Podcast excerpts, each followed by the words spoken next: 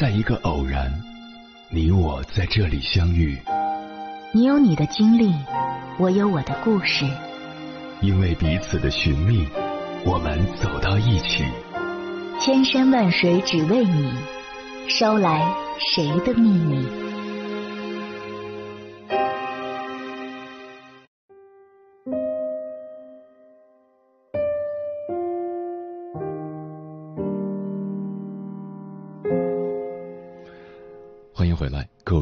行者，这里是正在直播的中国交通广播心灵夜话栏目《千山万水只为你》，深夜不孤单，我是迎波，我要以黑夜为翅膀，带你在电波中自在飞翔。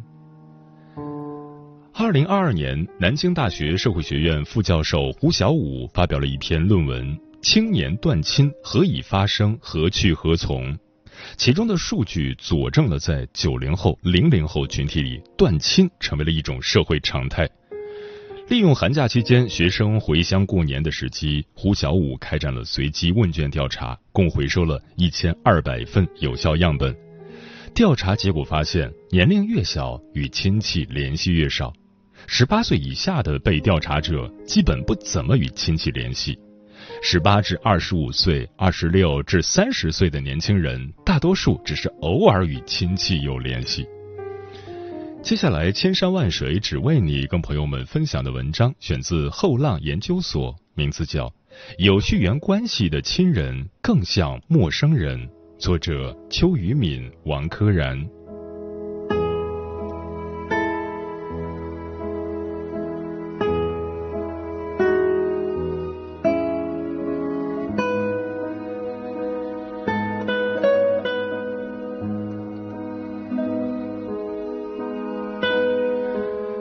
家庭关系的代际冲突和矛盾是引发这一代年轻人断亲的显著因素之一。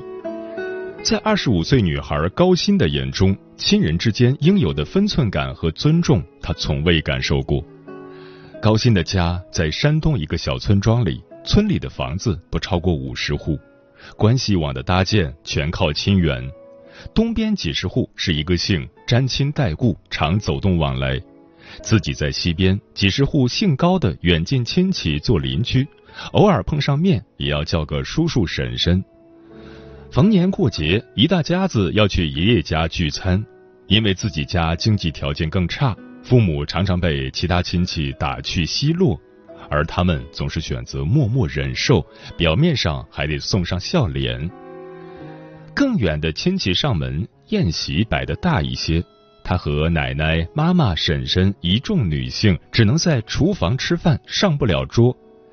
爷爷奶奶重男轻女，过年时家里的弟弟们都有红包，只有他一个女孩没有。这么多年，他也从未收到过来自其他亲戚的压岁钱。受够了家族氛围的捧高踩低和重男轻女。报考大学时，高鑫迫不及待地离开了北方，逃到了一千六百公里以外的南方城市，也就顺理成章地疏远了家人。今年春节，父亲让两年没回家的他去探望爷爷奶奶，他拒绝了，只碍于父亲的情面，给爷爷奶奶打了个视频电话拜年。不想回那个家，这是他的底线。没回家的这两年，高鑫在广州和朋友一起过年。那个女孩也和家人断了亲，只身在外地打拼。万家灯火里，他们举杯庆祝脱离了糟糕的家庭关系。他和朋友们有一个聊天群，他发现有三分之一的群友采取了断亲的行为。他们平时很少跟自己的家人联系，很多年不回家，或者偶尔回家一次。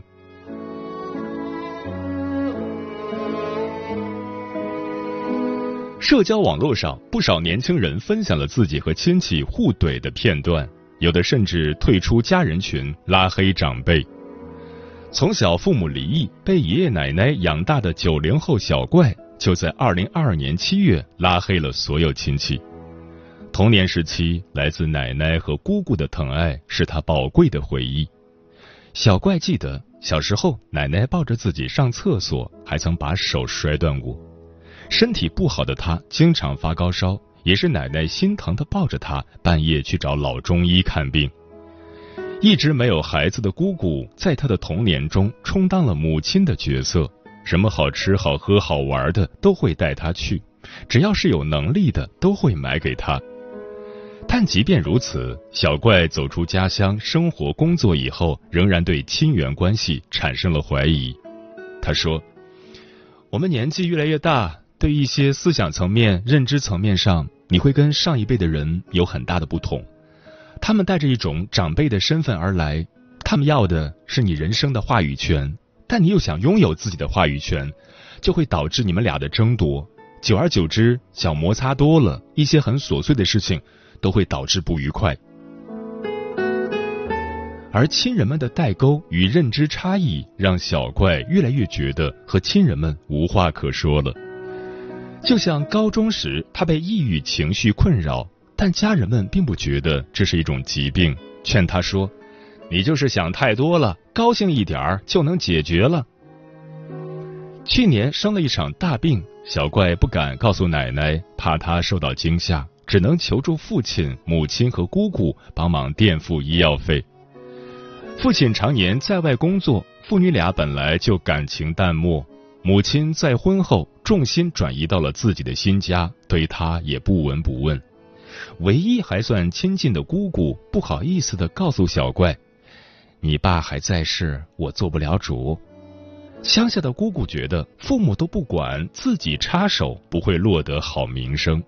没有一个人出手拉他一把。当我希望有一个依靠的时候，家里有这个能力，但是他们不提供。他寒了心，干脆将手机里的家人全都拉黑。这是断亲行为中最极端的。从亲生父母到养大自己的姑姑，家里年纪相仿的堂兄堂姐，全部斩断联系。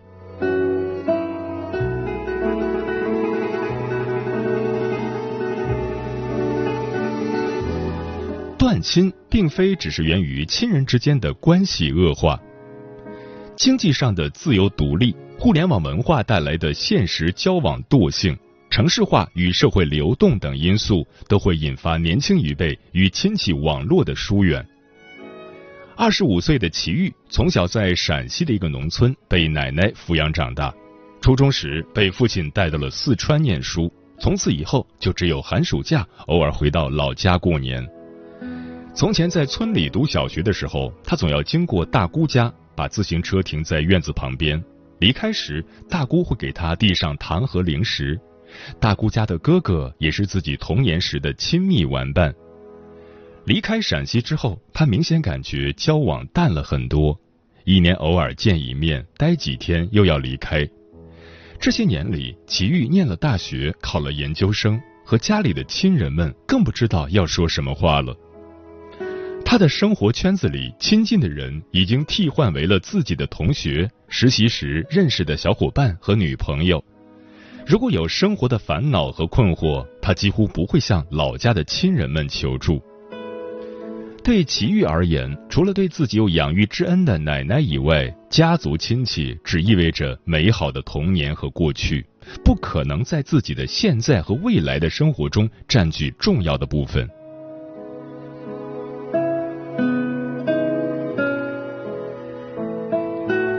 在交往半径扩大的现代社会，亲缘关系更显脆弱，地理距离的隔绝、交往走动的减少，让轻断亲成为了一种普遍的现象。内卷也会对年轻人的断亲行为产生影响。胡小武告诉后浪研究所，他们缺乏有效的时间去走亲戚，父母也会拉着他们卷入内卷的潮流当中。教育内卷导致他们无暇顾及亲戚之间的来往和见面。对刚刚进入职场的那些年轻人来说，职场内卷导致他们每天都九九六，几乎没有时间去顾及工作之外或者职场竞争之外的那些社会关系。当血脉不再是差序格局中最重要的一环。年轻人把曾经父辈们寄托在血缘关系中的安全感与信任放在了同学朋友的身上，在拉黑了亲人后，小怪并不感到孤独和无助。他说：“你独立了，你情绪上、经济上都不依附于他们。小怪重新搭建了一个属于自己的社交网络。对于朋友们，他还有一套别致的标签理论。有些酒肉朋友，有一些是看书专用的，有一些是你想找个人陪你安静吹吹风专用的，还有一些朋友是万年不联系，借钱的时候互相打个电话。但对于家人，他感觉自己无法把他们归类于任何一个标签。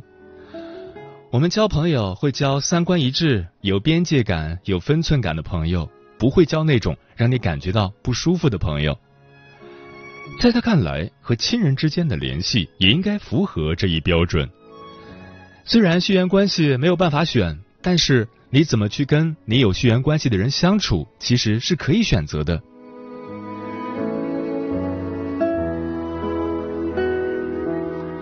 断亲的年轻人格外讲究人际交往中的边界。住在上海的九零后鹏鹏已经断亲十年了。十年前长辈过世，家里因为拆迁房的财产问题争得不可开交，父母决定彻底和家里的亲戚不再往来。断亲后，家里彻底清静了。逢年过节，一家三口都会选择出去旅游，或自己在家里过。因为没有会客交往的需求，在新家装修时，他们甚至直接把客厅改成了卧室。尽管是被动断亲，但早已见识过人情淡薄的他，严格恪守人际交往中的界限。他认为，不管是亲情或是其他感情，当你没有价值的时候，你也不要想去利用别人。有求于人的时候，他一般都用钱解决，很少借用人情。当然，断亲并不完全意味着断绝亲缘关系，它还隐藏了一种和解的可能。今年一月，爷爷过世了，小怪与家人重新建立了联系。曾经的断亲行为给他提供了一个冷静期。他说：“这是你给自己疗愈的期限，你去想一想怎么处理关系，能够让你自己心里得到一种平静。”等到你走出来，你知道怎么处理这件事情了，怎么跟他们相处了，你就可以跟他们和解了。他把黑名单里的人一个个放出来，看着这些亲密的昵称，他知道有些人或许一辈子都不会再联系了，但如果有电话响起，他还是会礼貌接听，就当接客户电话了。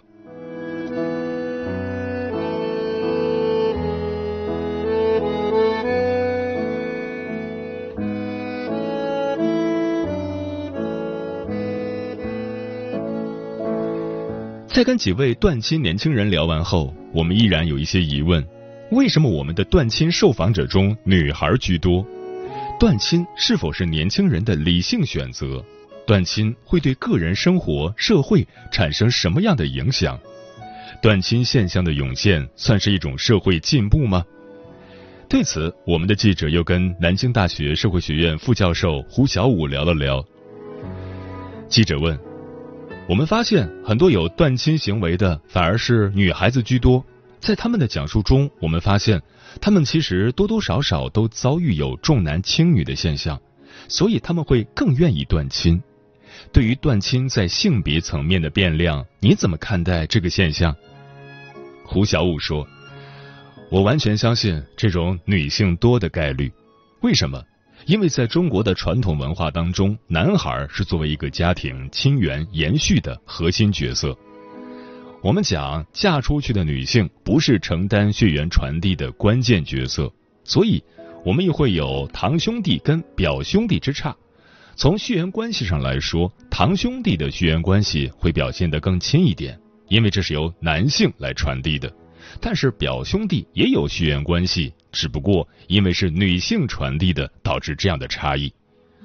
传统文化对于男孩和女孩在构建亲缘网络和亲缘关系当中的主体角色有轻有重，他们本身在血缘网络体系中并不是主体角色，并且在某些重男轻女的观念之下，他们的次要角色就会变得固化。在这样的社会文化结构之下我觉得女性断亲的心理和行为都有可能会强于男性。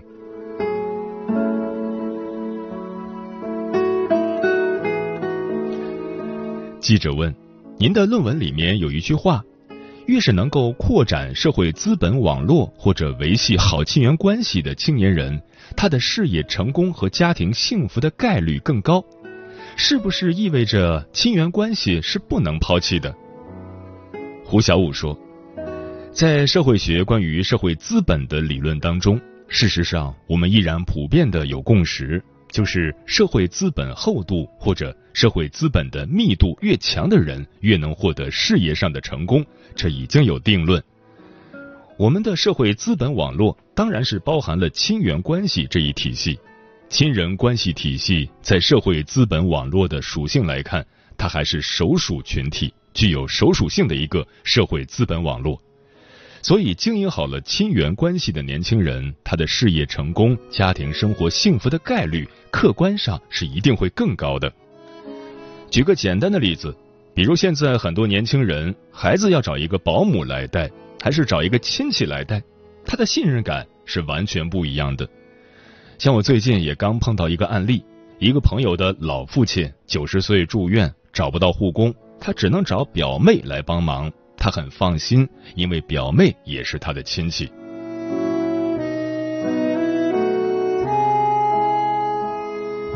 记者问：“您认为今日之断亲青年总会有认亲的一天，迟早而已？为什么会有这样的判断？”胡小武说：“我当初在做研究的时候，第一，我没有把断亲作为一个社会问题，我只是把它当做一种社会现象，这是一个前提。”第二，我为什么只把它作为一种社会现象，而没有作为问题研究？就在于我相信，随着二孩、三孩政策，乃至随着这些年轻人自己成家立业，他对于亲缘关系的看法一定会改变。我们没有成为父母之前，不可能有感同身受的血缘传递体验；只有当了父亲母亲的时候，才会有血缘延续、血缘关系的一种主体意识。我们会产生对血缘传递及血缘之间的认同，会发生一种天然的诉求，所以我说会有认亲的那一天，断亲的年轻人会改变他对血缘网络的一种态度。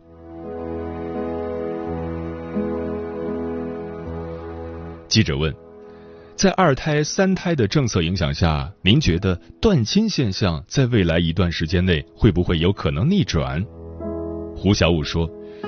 应该是会有改变，但是逆转没法判断，因为整个时代在变，互联网已经深刻的改变了人类，也深刻的改变了社会交往模式，所以逆不逆转，我确实没有信心去下一个判断，但是改变一定会发生。记者问：“您在论文里也提到，断亲青年对个人或家庭社会资本的认知会改变。”越来越熟练的建构并维系各种社会关系，这句话怎么理解呢？断亲行为会对青年个人有怎样的影响？胡小武说：“这个分成两段来理解，这句话本身也是两段关系，改变之前和改变之后，或者改变的过程。现在的一种普遍状态就是断亲的青年越来越多。”所以他们在生活当中会有更多的孤独感，但是随着这些青年自己成家立业、结婚生子之后，他们一定会因为各种家庭生活的改变，而对个人和家庭、社会资本有新的认知。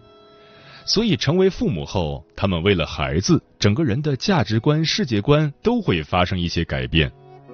为了孩子，为了构建出来的家庭的成长和发展。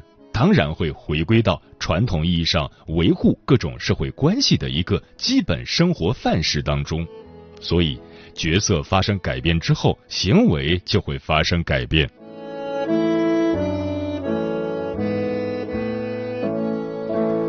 记者问：如果一个年轻人做出了断亲的选择，他是否会变得更加理性？胡小武说。断亲之后的孩子们，他们总体上的生活方式或者社会交往的方式确实会趋于理性。为什么这样说？是因为人们选择断亲或者有了断亲行为之后，他一定会割断，或者忘却所谓的亲缘网络体系能够给予的某种社会资本支持。这个时候，他要建构属于自己的社会资本网络。这种建构的模式，理论上来讲，也是会更加理性。记者问：华中师范大学的戴建业老师曾拍过一期讲断亲的视频，他认为断亲是社会进步的表现。今天的亲疏关系可以不再以血缘为决定，要看人品、三观谈不谈得来。您对断亲这种行为的评价如何呢？胡小武说：“我一直在把断亲作为一种社会现象，我不太愿意，也不想用道德评价去嵌入这种判断之中。从社会学的角度来看，我们不能说断亲是社会进步，但是我也不能说它是退步的表现，两方面都有道理。”戴老师讲的不以血缘关系来建构自己的社会资本，当然没有问题。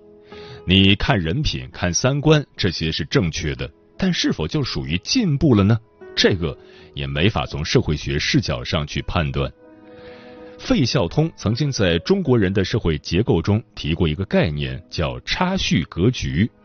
包括人类学家格兰诺维特提到过强关系、弱关系。所属群体和次属群体讲的是一个人、一个社会人或者一个正常人，在社会生活当中，他有一个由父母到兄弟到亲戚再到同学同事的扩散结构。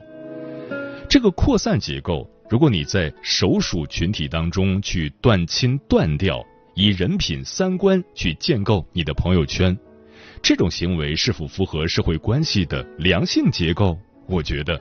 从社会学来讲，不一定对。我对断亲这种行为不做道德评价，我个人呼吁也不要去做道德评价。这些断亲的年轻人会长大，会结婚，会生子，他们总有一天会重新认知亲戚所带来的家庭幸福支撑体系，但这是一个自然而然的过程。不能强行让他早点结婚，强行让他早点生孩子，这一切都是顺其自然的。时代变迁、城市化、社会流动、生活方式、家庭观念一些变迁的过程，没有好坏，只是一种社会现象、社会事实。